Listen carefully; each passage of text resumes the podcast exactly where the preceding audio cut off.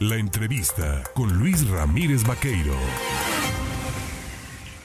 Oiga, 8 de la mañana con 26 minutos. Eh, mire, el presidente nacional del Partido Revolucionario Institucional, Alejandro Moreno Cárdenas, el famoso Alito, tuvo a bien presentar en una conferencia de prensa junto a integrantes de, pues, de su partido, que pertenecen al Comité Directivo Nacional, una propuesta que salió así como que no sabe de qué chistera la sacó, pero él está proponiendo armar a las familias mexicanas para, armadas ya las familias mexicanas, compensar el vacío institucional que da eh, no tener Estado de Derecho y no tener garantías de seguridad porque el gobierno no las brinda. Para hablar de este tema, yo le agradezco, por supuesto, a la ex senadora, ex diputada, ex gobernadora de Yucatán y ex presidenta nacional del PRI, Dulce María Sabri Rencho, tomarme el teléfono esta mañana. ¿Cómo está usted, Dulce? Muy buenos días, mucho gusto, Luis. Oiga, pues eh, yo he leído y he dado seguimiento a los comentarios que ha puesto en redes sociales, he leído sus artículos y la verdad esta propuesta es una verdadera cuestión de locos. ¿Cómo vamos a proponer en el PRI que se armen a las familias mexicanas cuando el PRI ha sido el principal partido promotor de acabar con el armamentismo en América Latina? Estoy eh, en total coincidencia con usted. Me parece que es una propuesta que no tiene ni origen y tampoco destino. Origen precisamente porque el PRI como partido político ha luchado durante toda su existencia eh, histórica, más de 90 años, por eh, hacer que la gente viva en paz en México inclusive los controles para la tenencia de armas, que por cierto, como usted bien sabe, no está prohibido tener armas de fuego en, en México, siempre y cuando se reúnan una serie de requisitos, que sea cierto tipo de armas y que estas todas estén registradas ni más ni menos que ante la Secretaría de la Defensa Nacional. Sí. Bueno, eh, esto, todos estos requisitos que al paso del tiempo se han ido endureciendo, eh, reflejan la voluntad y el propósito de que única y exclusivamente el Estado mexicano, las fuerzas de seguridad, sean las que dispongan de armamento para poder responder en caso de que se suscite un hecho de violencia que lo amerite. Es más, Luis, en 2019, junto con la legislación en materia de Guardia Nacional, se, uso un, se, se impulsó una ley sobre el uso de la fuerza, que implica también el empleo por falta de las fuerzas de seguridad de las armas de fuego. Eh, todo ello con el propósito, vamos a decir, de acotar eh, la tenencia de las armas de fuego y evitar que se tome justicia por propia mano, porque a final de cuentas la, la, la propuesta que presentó el presidente del Comité Nacional tiene dos cuestiones muy preocupantes. La primera de ellas, en que podemos coincidir, que es el fracaso de la responsabilidad básica que tiene el Estado mexicano de garantizar la vida, la seguridad de las personas, de las familias.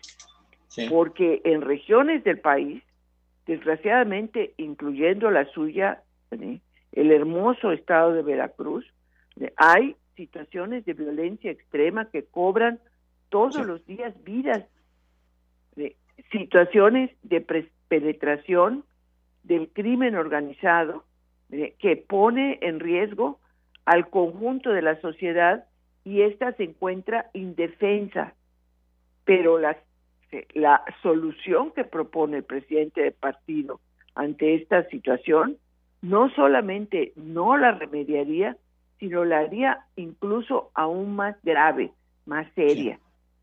Porque Luis, dígame usted, ¿quién puede decir que es legítima defensa? ¿Qué va a pasar si la delincuencia, aprovechando una supuesta intención de proteger a las familias, no solamente refuerza su armamento ya de por sí poderoso, sino además puede aducir que es para defenderse. sea, no tiene, con toda franqueza, ningún destino de esta, esta propuesta. Preguntaría también, Dulce, en, en un país de instituciones que pueden ser frágiles, que pueden ser perfectibles, como lo ha publicado usted, pero existentes, el gobierno de México está incumpliendo con su tarea, pero los partidos políticos de oposición también están haciendo lo mismo. Hace falta llegar a acuerdos, llegar a consensos. ¿Por qué no hay ese punto de coincidencia en donde los partidos de oposición hagan un parangón y le digan al presidente, señor, no se da cuenta de la gravedad de lo que está sucediendo y que voltee realmente a, a poner un alto aquí? O sea, es pregunta. Mire, eh, Luis, yo pienso que sí se han logrado coincidencias muy importantes, este, y particularmente en el primer trienio de este gobierno. Tan hubo coincidencias que fue posible dar origen a una institución nueva para garantizar la seguridad del pueblo mexicano, que es la Guardia Nacional. Sin embargo, una institución naciente por sí misma no puede resolver el gran problema de, seguridad que vivimos.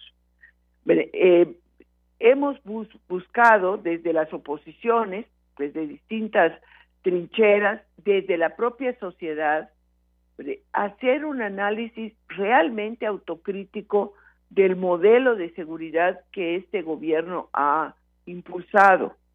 La síntesis o la manera, vamos a decirlo, de abrazos, no balazos, se ha confundido con la permisividad, con el dejar amplios espacios del territorio nacional, actividades de la sociedad a manos del crimen organizado. Hoy nos amanecimos leyendo testimonios de eh, Jalisco, donde incluso se paga derecho de piso para poder acudir a la iglesia. o sea, entonces esto claro que es responsabilidad del gobierno. Desde luego, conste que digo del gobierno, no del gobierno federal exclusivamente o municipal o estatal.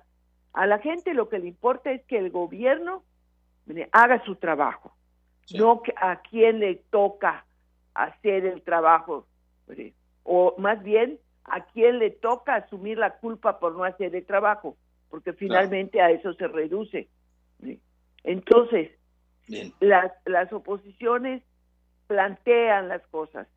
Lo que no se ha podido es lograr que haya por parte del gobierno, especialmente el gobierno federal y particularmente el presidente de la República, una revisión crítica de los resultados. Bien.